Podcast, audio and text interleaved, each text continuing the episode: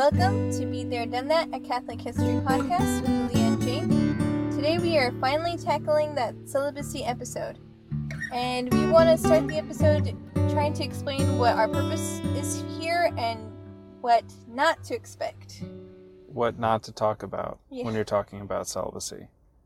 Well, we've so what we wanted to make clear is that I guess since we've heard a couple other discussions of celibacy and kind of in prep for this and, and looking at the different aspects of it, we, we really are not going to try to give like a theological justification. One, I don't think we're really that qualified to do that. I mean, we know a little bit about it, I think now from having studied the history and from listening to different people, but that's not going to be the point of this discussion. So we're we're going to get into some Bible quotes, but only at the very beginning as kind of first century sources. And then we're going to get past that and we're going to get into more church councils, especially um, some church fathers, but honestly, that it's going to be kind of slim pickings for the first like three centuries for sources anyway. But we're not going to try to give like a theological justification or theological explanation, and we're going to try to um, just stick to some concrete sources so that you can walk away from this podcast with um, a little bit better idea of what was actually said and done for about the first thousand years. Oh, and that's the other thing is the time frame, right? Mhm. So we're going to talk about only from the beginning of the church to um, I think the year 1139 is the Second Lateran Council, and then that's where we're going to leave it.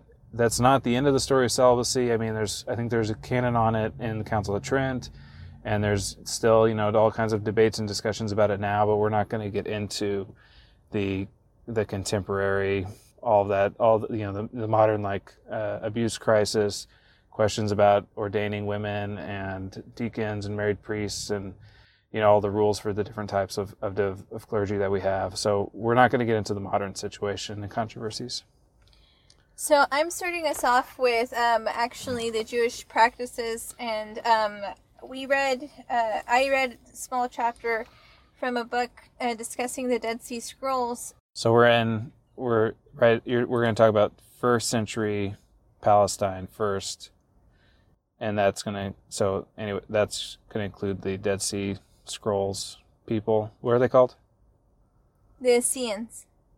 essenes Essenes, sorry. Essenes, yeah. So we're going to talk about the Essenes, which were a group in, what's the community again? Uh, it was called um, Qumran, Qumran. right? Yes, you're right.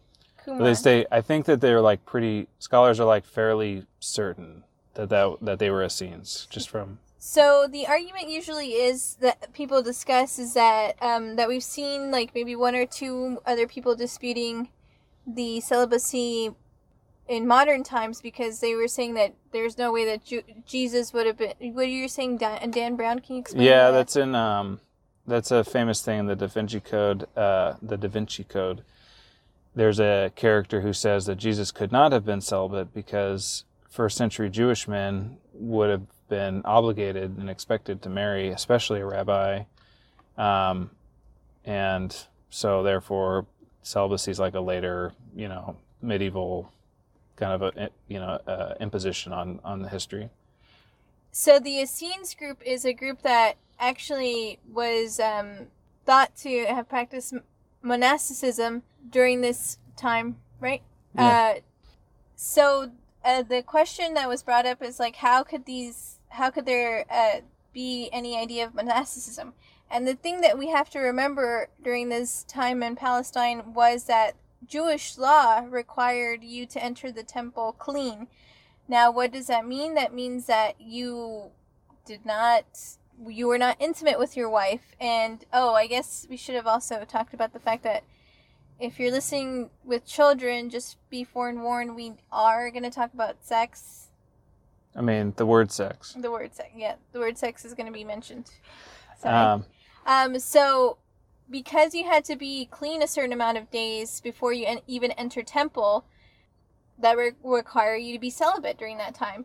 And these this group of people had the idea of like always being with God, and that would require them to be pure, quote unquote, throughout their life. Then and they were like weren't they? They were like kind of a splinter group that they thought that like the, the official temple worship at that time was like corrupted or something. But they were trying to restore some sort of purified form Yes. of Judaism, and they thought that they were by isolating themselves in these communities and doing like more severe purification practices. And if anyone's a melancholic, they totally understand this feeling of like trying to, uh, you know, be as pure as you can for I'm taking the rule book out into the wilderness and I'm going to follow it. Yes. Yeah. So, I'm uh, just to say that there are already rules in place of some practices of restraining or um, So there's kind of a precedent for this celibacy and monasticism in already in first century uh, in the in the Palestine of Jesus's day. And these people exist up until the end of like the, the Jerusalem temple worship and everything. And then there's also the there's another precedent for it with the Levites who are the like the hereditary priesthood of Israel and they were also required like you were saying to be at least refrain from sex with their wives during their turn of service. They would they would take turns and then they could and they could go back to like a more a regular profession. But then when they were up for temple service, they had to refrain from sex for a while when they were around like the bread of the presence. And there's a there's some Bible verses like I think there's a, an episode in First Samuel that Jesus alludes to where David and his soldiers say that they're allowed to eat the bread of the presence because they've refrained from being with women and that's a that's the same rule that they're alluding to. do you want to go into the uh, biblical quotes? Yeah, I guess that's a transition. So, with that in mind, that like celibacy actually does exist, contrary to the Da Vinci Code in first century Palestine, we have there's just a couple of Bible quotes that maybe you should be aware of as you go into this as a historical topic. So, in the actual Gospels, I think maybe a key passage is in Matthew 19, and there's really two parts of it that are key. One part's verse 12, Matthew 19, 12, and Jesus says, he's been disputing about basically that you can't divorce or if you remarry after divorce then that's adultery. And the apostles reaction to that is well it really sounds like it's better not to get married then. Jesus says there are eunuchs who were born that way. There are eunuchs who have been made eunuchs by others and there are those who choose to live like eunuchs for the sake of the kingdom of heaven the one who can accept this should accept it and then a little bit further down, um, Peter and Jesus are still talking about this idea a little bit. And J- Peter says, You know, we've left everything. Jesus responds to him Everyone who has left houses, or brothers, or sisters, or father, or mother, or wife, or children, or fields for my sake will receive a hundred times as much and will inherit eternal life. That's Matthew 19, verse 29. So the key things in there would be leaving wife or children or fields and kind of they're they're giving up their home and and this whole normal pattern of of married life. And yeah obviously the eunuchs for the kingdom and him telling you know anyone who can accept this should accept it. That sounds a lot like renouncing sexuality. And i mean really when you read the first passage about being eunuchs for the kingdom of heaven in light of the later part of the passage it really sounds like with that promise of reward that he's he's recommending that form of life for his disciples. But then also in Paul's letters, we start kind of getting this applied to the real church situation in the first century. So here's some quotes on that. First Corinthians, they apparently have been debating, I guess, the value of celibacy versus marriage. And he said, Paul says to them, Now to the unmarried and the widows I say, it is good for them to stay unmarried as I do. But if they cannot control themselves, they should marry, for it is better to marry than to burn with passion. And on in uh, his letters to Timothy, First Timothy, he talks about choosing church leadership, and this is also a concern that he has in that regard too, about you know choosing people who can control themselves. So Paul tells Timothy that the overseers, the bishops, should be husband of one wife. And in like the New International Version, they translate this as just faithful husband. In other versions, they're translated more literally as husband of one wife. And there's a dispute kind of on what what does he mean by that? Do you have to, does he mean you should only make bishops people who have demonstrated that they can be good husbands and fathers, like they've shown that they can do good at taking care of other people? or is he saying this as like a negative criteria of like they shouldn't be someone who's so sexually uncontrolled that they are unfaithful or that they've needed to marry multiple times, which had like a stigma possibly in the ancient world. So that's controversial passage. There's another part in 1 Timothy where he says that it's a sign of false teachers to forbid, forbid people to marry.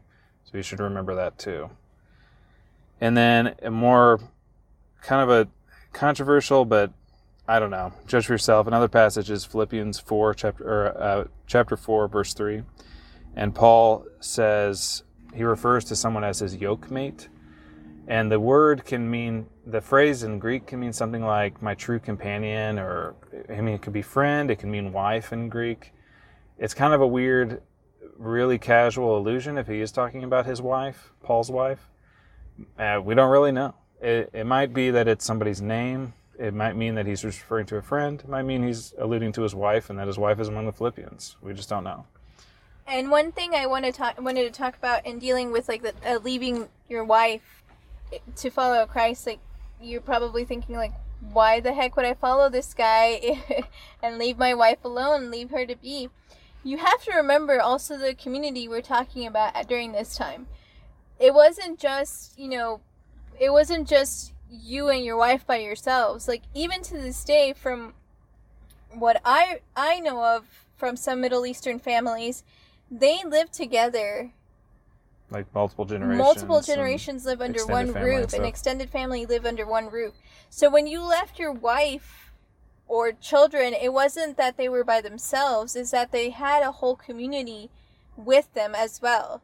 Um, one one good depiction that we have been seeing uh, lately i don't know i'm sure this is like a big say it yes it's a, a big hype right now but it's um now I forgot the oh the it's chosen. yeah, the chosen. the chosen uh, TV series. Um, it it's so good, but you can see the depiction there of like families being together, and you see Peter de- depicted as having a wife, and that Jesus cures his mother-in-law in order to ensure that Peter is not leaving his wife alone with an ill mom. Yeah. And so um like once again and you see in in the depiction of the TV series that these people are among family and a, a, a large community. Yeah. It, it's not just them by themselves. And you especially see that when they depict the wedding of Cana and Mary intercedes to um to help her family um He's supposed to be your friend, right? Or I mean, it, aren't they? They're supposed to be like longtime family friends. That's how yeah, they tell the story. But it's once again, it's like a community helping each other. It's not just right. And I forgot. I just now am realizing that I forgot to list the actual part in the Bible where you can go and, and see the episode of Peter's mother-in-law. But it does refer to her as his mother-in-law, which implies that he was at least had been married. Doesn't say whether he's married or not at the time of the story, but I thought the Chosen does a really good job depicting the way in which, like, you know, he, he actually has a community that presumably he would have left his wife yes. and, and, maybe even children. And then that's of. the same thing once again in even the community of the apostles and stuff. It's not just Jesus and the apostles; it's a community, right? Going I mean, with him. And in this passage, he's referring, he's talking to his disciples, saying, "People who have left behind wives and children." So these people he's talking to must, some of them, have wives and children that they've actually had to trust in Jesus and you know leave for at least temporarily. Yep. And actually, while I'm remembering it, so the early church historian Eusebius also says that the apostle Philip had daughters who were known as prophetesses in the early church. So they were around, I guess, with their dad while he was doing his preaching. I think even today in the gospel reading, or in the, no, from Acts of the Apostles, it talks about Philip preaching in Antioch, but yeah, he was traditionally supposed to have had daughters. Peter was supposed to have been married. Um, some of the church fathers think that Paul was married, and that this passage about Philippians with the yokemate that that alludes to that. And so, traditionally, many of the apostles are supposed to have been married, but also supposed to have been celibate after their call, and that's that's how the church fathers understood it. Um, one thing now that we're going to get into the actual church, why don't you read the catechism? Oh yeah. Okay. So before we wade into the really controversial stuff about you know what's allowed in East versus West, I wanted to read the two paragraphs from the Catechism of the Catholic Church just so you kind of know what. I mean, I would consider that a good like measure of what's like the normal kind of baseline teaching, so that you know whether we're getting too out of bounds or not, and whatever we're saying. Um, but that if you want to look for yourself, the paragraphs in the Catechism of the Catholic Church that talk about priestly celibacy are 1579 and 1580. Uh, 1579 is about the Latin Church, 1580 is about the Eastern churches. It says, All the ordained ministers of the Latin Church, with the exception of permanent deacons, are normally chosen from among men of faith who live a celibate life and who intend to remain celibate for the sake of the kingdom of heaven. Called to consecrate themselves with undivided heart to the Lord and to the affairs of the Lord, they give themselves entirely to God and to men. Celibacy is a sign of this new life to the service of which the church ministers is consecrated. Accepted with a joyous heart, celibacy radiantly proclaims the reign of God. That's the end of chapter or of uh, paragraph 1579. 1580 says, In the Eastern churches, a different discipline has been enforced for many centuries. While bishops are chosen solely from among celibates, married men can be ordained as deacons and priests. This practice has long been considered legitimate. These priests exercise a fruitful ministry within their communities. Moreover, priestly celibacy is held in great honor in the Eastern churches, and many priests have freely chosen it for the sake of the kingdom of God. In the East, as in the West, a man who has already received the sacrament of holy orders can no longer marry. And that's the end of the that paragraph. Now we're going to get into the church history that results in this situation where in the West you end up with a all celibate priesthood by the High Middle Ages, or at least a, in principle that that's that's going to become what the canon law is. And in the East, you have a situation where bishops are supposed to be celibate, priests and deacons are supposed to not remarry if they are married at the time they're ordained, but if they're ordained as married men with their wives still alive, they're allowed to still have marital relations with those wives and that's that's a situation that also develops in the Greek Church or in the Orthodox Church or the Greek churches uh, during the Middle Ages, and from uh, earlier church practice, which is even more complicated, which we're going to talk about. At least that's what how the situation seems probably to us after looking at a few books. Yeah. I've kind of told the story then backwards. but should we give kind of an overview and then we'll start going through the centuries? Yeah. Okay. So, just so you can kind of wrap your head around what this is all going to be, we're going to talk about a thousand years of history going from the first century to the 1100s. Honestly, from after the Bible passages that we just listed off there, it's kind of hard to tell what's going on in the church with regard to celibacy for about 200 years in the second and third century. Then in the fourth century, when Christianity stops being persecuted consistently, at least, they start having church councils and laying the foundations for canon law. And that's when we start seeing church councils, like local church councils, giving us canons about celibacy for priests and deacons. Then, as you may realize from our past episodes, for a couple hundred years there, Europe just gets plunged into total craziness. And it's it's a confusing situation and celibacy appears to have not been just. What I want to preface, well. so before I sorry to interrupt yeah, you, is really quick. Is that it's not just Europe dealing with this, which is why you get the chaos of the Eastern Church too. Is that the Eastern Church yeah, is also dealing I mean with them as own... well. We'll get into that. Yes, but the Eastern Church, you know, connects not just Europe. It's like Asia, yeah, Africa. Okay, that's fair. But I mean, so in the Western Church, there's going to be collapse of the Roman Empire. Eastern Church, they're going to have um, Muslim invasion and then also Slavic invasions. Also, just a ton of like civil instability. And so in the Eastern Church in the seventh century, they're going to have a council called the Council in Trullo, which is going to result in basically the current rule that they have now, which is that bishops need to be celibate, which is maintaining the current their practice traditionally. The priests are going to be allowed, if they are married already, to have normal marriages with their wives, like sexually. If they're, um, and then the if they are married and their wife dies, they're not allowed to remarry after they've been ordained. In the West, um, there's going to be still lots of instability and, and confusion, and eventually a reform movement's going to develop in the High Middle Ages, resulting in the opposite solution to the problem, where the Western Church is going to say at the Second Lateran Council, we're not going to ordain married men anymore. we're we're going to crack down on the church being treated as a family business, and they're going to enforce celibacy. Um, again, it's a for them they're enforcing canon law that's been on the books since the fourth century, and trying to to solve widespread clerical marriage and and simony and corruption and all kinds of stuff. So that's kind of the big picture. Is that this was they had a difficult time enforcing this, but it also seems to be a very old rule. Is that fair? Yeah. Okay. I would agree with that. So now you want to. We've we've talked about the first century, um, and now we're getting into the really early church fathers, like the second and um, third century. There's just a couple quotes from the books we were reading that aren't too helpful, but I'll just point you to them. In the second century, Ignatius of Antioch in the letter to Polycarp, this is really early in second century, like 107 AD, says that if someone is capable of passing all his days in chastity in honor of the Lord's body, let him do so without boasting.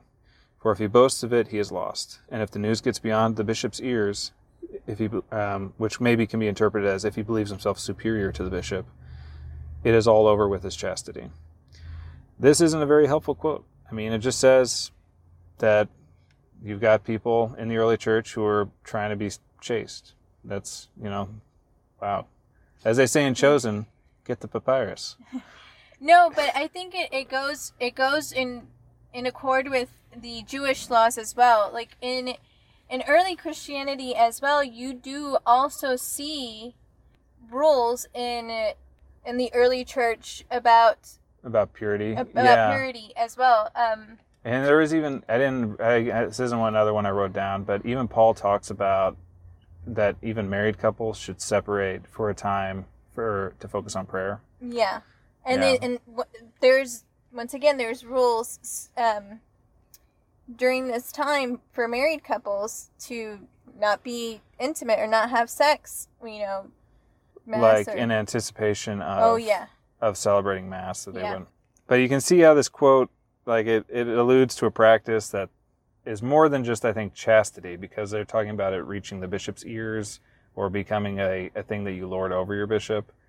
I, I think they're talking about something like a more permanent state of life, just from the context. But it's also just it's very vague. We don't know. Yeah, and We're- I just want to bring up too, since we're talking about this early time, is that St. Patrick too was we were discussing this. Um, yeah. But remember he's a fourth slash fifth century person. I don't remember the years. I apologize for that. But yeah, it, it I know so we just did it not that long ago, but baby number three. But also at the same time in the second century, we know from like a letter of Polycarp, he mentions a married priest whose name was Valens. We don't really know anything else about him.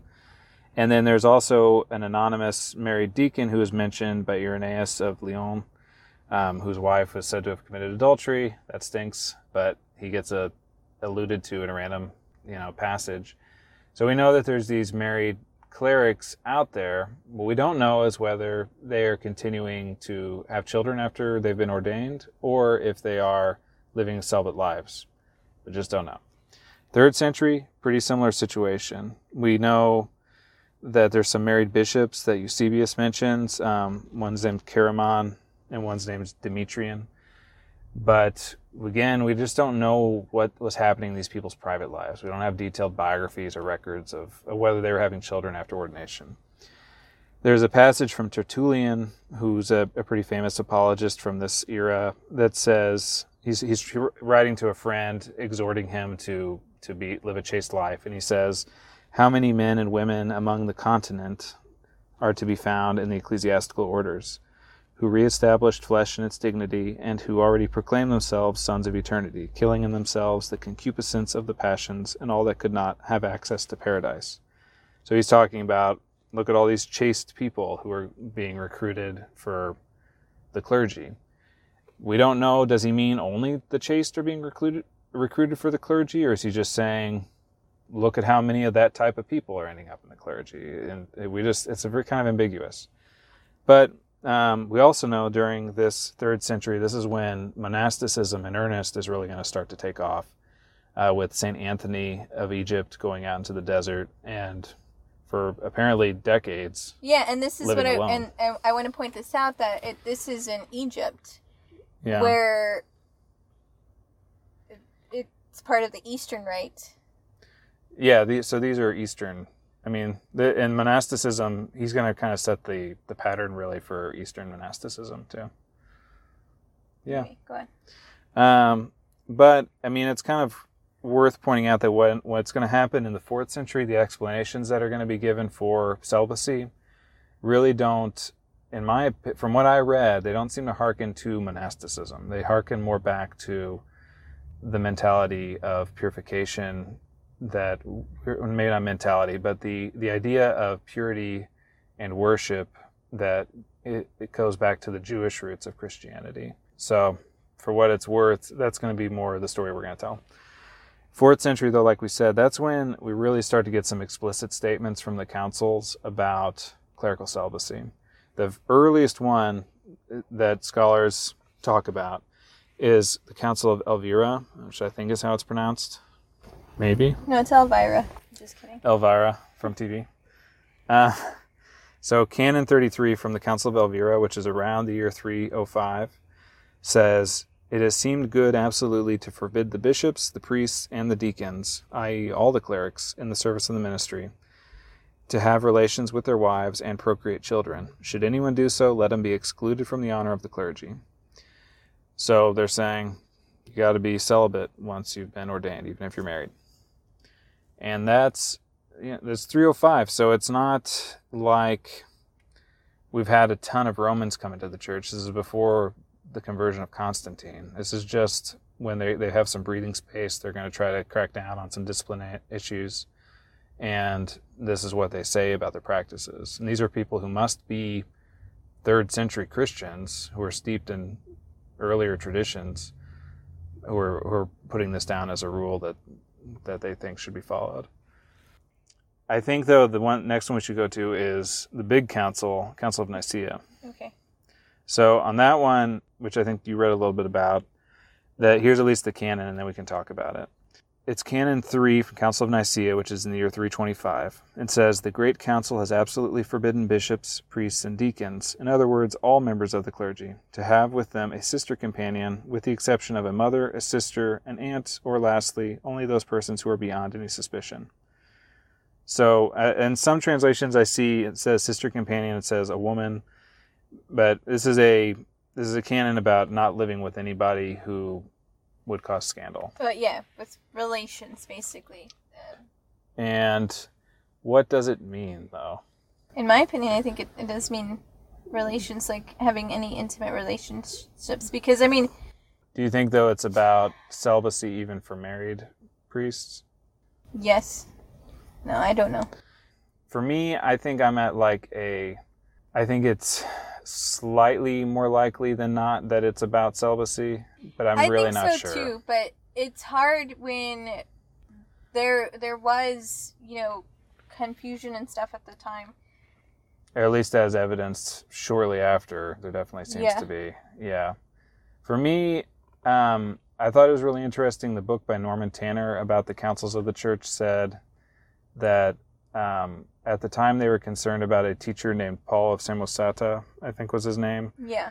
living with his female students as like disciples. hmm And they thought that that seemed like a bad idea and shouldn't continue. And I agree with that completely. So it, I mean, more likely, Like it seemed like an adequate explanation of the canon. yes. It, it, I, I, th- I think they did know the harm in having, you know, one teacher, what have you, alone with Female female disciple. disciples. That is a little dangerous. Um, Yeah, I think definitely that's a rule they should have.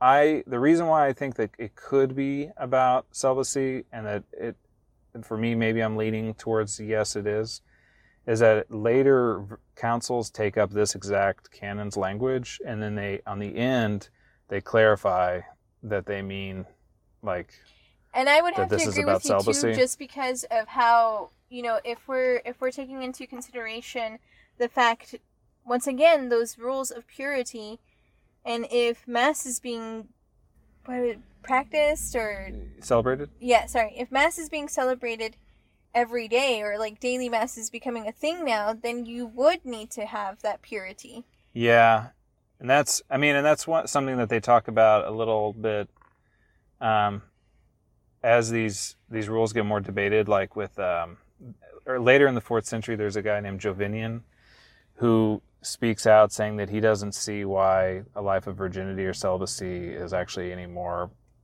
any better than living just a married life. And he gets into argument with some church fathers. And i think that this does come out that they talk about the you know for the even for the levitical priesthood they were supposed to separate from their wives when they went to celebrate um, when they went to worship you know in the temple and that for the christian priest who is now doing that every day, isn't it even more imperative that they actually, you know, follow at least the same yes. standard? Yes. And then, like I said, remember, you have to keep in mind, too, that this probably would. That these rules were not just even for the clergy, it was for the lay people, too. Right. Yeah, they were supposed to abstain as well when they approached the the Eucharist, right? Yeah, and so that's I mean that's what's interesting to me. Like if you're going to daily mass, I mean you would have a justified marriage, but yeah. well, and I mean there when you read some of the rules about like no, don't you can't on Fridays and on Wednesdays and on Sundays. Yeah, there was. I mean, it was like we, you almost we did. have lost a lot of that tradition and a lot of those regulations during this time period that were, yeah. you know, there was quite a bit of abstaining. And here's um this is a quote just speaking of that, um, here's what St. Jerome says in Adversus Jovinian, which is from the year 393.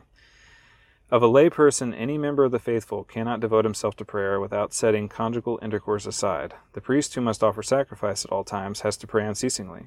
If he must pray unceasingly, he must continually be free from marriage. I will not deny that married men are chosen for the priesthood. The reason is that there are not as many virgins as are needed for the priesthood. So that's what St. Jerome was saying against uh, Jovinian, who was saying that this these rules don't matter. Okay, but um, before we get any further off track, there's something else at Nicaea that we need to, to address, right? Yes. Okay, this guy's name has caused me nothing but headaches, but I think it is pronounced Paphnutius. Do you agree? I don't agree. Okay. I'm just kidding. I don't know how to pronounce it, so. Well, here's a portrait of Paphnutius as handed down by the 5th century Byzantine church historian Socrates Scholasticus. So he says that Paphnutius is this hardcore Egyptian confessor of the faith who had had an eye gouged out during the persecutions. And Constantine so reverenced him that he would like kiss the empty eye socket and this guy was supposed to just be awesome. And, but he's celibate, but he shows up at Nicaea, and when Canon 3 supposedly is under discussion, which is the one we just read about um, women not living with clerics, um, supposedly the council proposes to explicitly say that priests and deacons and, and bishops must all be celibate and not um, not have children with their wives and, and separate from the wives and stuff like that. And the story is that Paphnutius stands up and says basically, let's not lay such a hard rule on all the clergy. It's not easy. That wouldn't be easy for everybody to follow, and it would cause temptation. And um, you know, marriage is a good thing. Let's not dishonor the marital, marital bed, something like that. And at all the you can, you know, Council of Nicaea fathers sort of nod and say, "Yeah, Paphnutius said a wise thing. Let's just stick with this Canon three that we drafted and, and leave it at that." So it, it gives this gloss to Canon three when you read it, where you would think, if you know that story, okay, so they stopped short of requiring celibacy, so this must just be about, you know, just what it says and nothing more.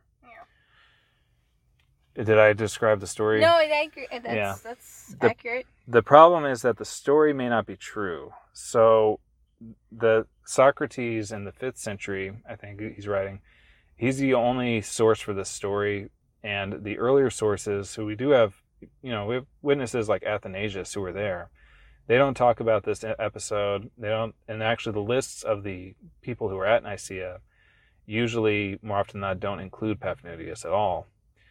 It also it appears that in the like the doc, the textual history of the story, that Paphnutius gets kind of promoted to being a bishop, and that more and more kind of details get added on to make him sound more credible or more awesome um, as the story gets retold. So it has, it just seems that the story probably is not accurate, especially since in the fourth century, you know, we've already read a couple examples of, well, we read at least the Council of Elvira, but there's other examples of that being the rule in the East. um, where supposedly Paphnutius is from, and yet we have Paphnutius saying something that sounds a lot more like a later rule that's going to come, um, which all makes this story kind of suspect. Plus, if you believe that Canon 3 isn't even about celibacy, that it's just about Paul of Samosata, you know, living with his students, then it makes it really unlikely that the speech ever happened. Yeah. So, but it's actually exerted a lot of influence on modern debates about celibacy, but it apparently didn't come up very much in debates about it until like later in the Middle Ages. So, Paphnutius' story you should be aware of, but it may not have happened. Yeah. Darn these resources. I know it's really confusing church history. They, I mean, Nicaea is not like lost in the mists of time, but it's interesting that this whole thing may have happened, may not have happened. We don't know. We do know for sure that St. Nicholas punched people, though. I'm just kidding. Yeah, because he had he had like a broken nose. His skeleton does. oh, and uh, it's uh, worth mentioning just since we had had an episode on St. Patrick. You know, at the end of the fourth, or yeah, the end of the fourth century, beginning of the fifth, we know that Patrick, his father was a deacon, married deacon, and his grandfather had been a married priest. But again, we don't know if those children were born before ordination or after. Could have been after. We just don't know. Yeah. In violation of the rule that that's like discussed at Council of Elvira and other councils. But now we're kind of getting into where it's going to split, where there's going to be a parting of ways, like with Mhm. East and West. Yep. So Council of Trullo. right. So meanwhile, now you, as you mentioned, the West is under pressure and the East is also under pressure. Mm-hmm. And there's also been the Arian crisis and some other schisms that are going to happen. Um, and there's a lot of tension between East and West. So, as we know, the barbarians are in the West, overthrowing Rome, settling down into like the provinces and Gaul, you know, creating what is now like Spain and France. In the East, they're also having invasions, even though we think of the Byzantine Empire as sticking around a lot longer. They've having Well, I mean, don't forget that Spain and Portugal also deal with their own.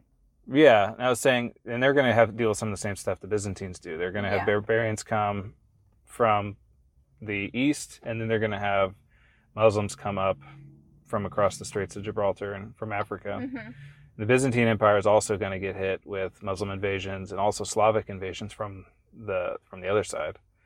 So, and then meanwhile, they're like really unstable. So during the seventh century, um, they have an emperor named Justinian II, who's named after the really famous Justinian. He's kind of crazy and he's young and inexperienced, but he decides he's going to have this council to kind of reform their church because they're dealing with all kinds of different problems with like pagan traditions and also clerical scandals, apparently. Because what they're they're going to have some canons that are about priests and bishops' marriages and and concubines and stuff like that. Which would follow once again, like the pagan. You know, if you have concubines and stuff, and Yeah, I mean they're it's yeah they're living like yeah like non Christians in, in Mhm. some instances, and they want to understandably they want to kind of what lay I down What I want to say rules. really quick, though, to preface all of this, is that we have to remember during this time because there's such turmoil. There isn't like a seminary that you go to. Oh yeah, that's a good point. Um, there isn't. Uh, There's zero formation yes, and so sometimes some of these people who are um, outside of like Who are- monastic communities. Yeah, who are yes, but uh, some of these um, priests or or bishops and th- things like that are are appointed more by the community. So it could be either the community itself, or it could be like in the, the feudal system. feudal yeah. lord. yeah, the the feudal lord. Yeah, and I mean Augustine talks about like people being basically drafted into the clergy by like a mob, and you didn't really have a choice. I mean, you, I guess you would run away, but like you were being told you're you're not you're not discerning a vocation and going to seminary for ten years. You're being told you will become the bishop. So you have to understand that this is why it all of this stuff is such a mess, and the and there did have to be clarification. Yeah. I mean, everything's a mess. Like Justinian second I just mentioned, I have to say this. He had his nose cut off when he was overthrown, and then he comes back, and then he gets overthrown again. That's how unstable Yeah. the Byzantine Empire is at this point. Um, and I also just like that gratuitous detail. Go But on. anyway, So Council in Trullo, they're dealing with, and it's called the Council in Trullo because Trullo is this big domed room of the palace, I guess, where they had it. Kind of like the Lateran Council is named after the, you know, the place in Rome. But the Council in Trullo is also called the Quinisext, which is because it's a continuation of the fifth and sixth councils. The important canon that it lays down that we're going to talk about is Canon 13. It's really long, so I'm just going to read the first like two or three sentences. It says, Since we know it to be handed down as a rule of the Roman Church that those who are deemed worthy to be advanced to the diaconate or the presbyterate should promise no longer to cohabit with their wives, we, preserving the ancient rule and apostolic perfection and order, will that the lawful marriages of men who are in holy orders be from this time forward firm, by no means dissolving their union with their wives, nor depriving them of their mutual intercourse at a convenient time. Wherefore, if anyone shall have been found worthy to be ordained subdeacon or deacon or presbyter, he is by no means to be prohibited from admittance to such rank, even if he shall live with a lawful wife. And uh, it kind of continues. They gave some justification from Scripture for their their opinion, and they're also they thought they were following a collection of apostolic canons that had been published a few centuries earlier, and they weren't aware that it wasn't literally apostolic. Um, and it talks about not separating um, from your your wife when you were ordained. It doesn't necessarily say anything about sex, but they they're interpreting this as as their tradition as well. They have good reasons for for for stating this rule. I just want to say that. Um, it, it, in other words, but obviously they're taking a pot shot at the Roman Church. And the story of what happens next is that Justinian II sends these canons, among others, to the Pope to and says, sign off on these. And the Pope at the time, who I think was named Sergius, says, no way, especially because of some of the anti Roman statements in there about um, his authority that are in other canons. And Justinian then tells his soldiers in like Ravenna to go arrest the Pope. They refuse. And it's all about these canons of of Trullo, which are really important for the Eastern Church, but just weren't going to be accepted by the Western Church during such a divided, crazy time. Okay, so that's the Council in Trullo, which is actually like foundational for Eastern canon law, yeah. apparently. Um, in the West, things continue to be not okay, really. It's not that they have this rule and that they're sticking to it in the West really well. They have the rule and they're not doing a very good job. It's important to remember that. So, as Lily was saying, you have situations, especially like in Western Europe, where the feudal order is taking root, where you have lay people, lords, who are like founding churches and appointing the priests. And if you think mm-hmm. of, if you read like Jane Austen novels, you can see this continue. Like when the you know this second son or something expects to inherit the vicar, you know, job. That that's a that's I mean, this Mr. type Collins of thing. Collins got his uh.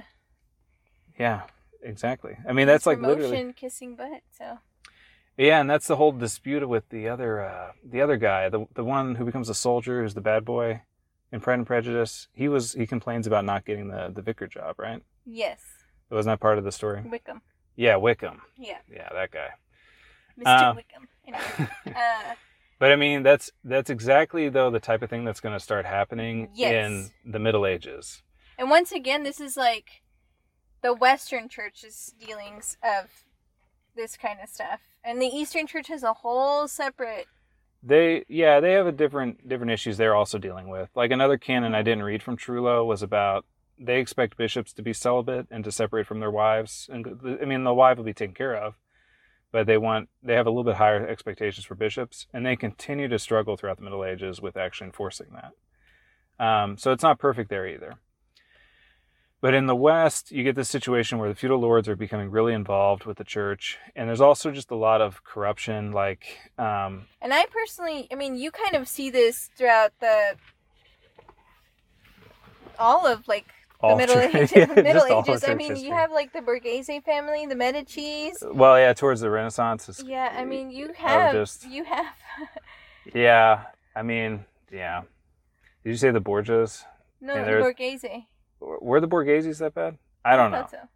But the um, but anyway, yeah, for you, sure the Medici family.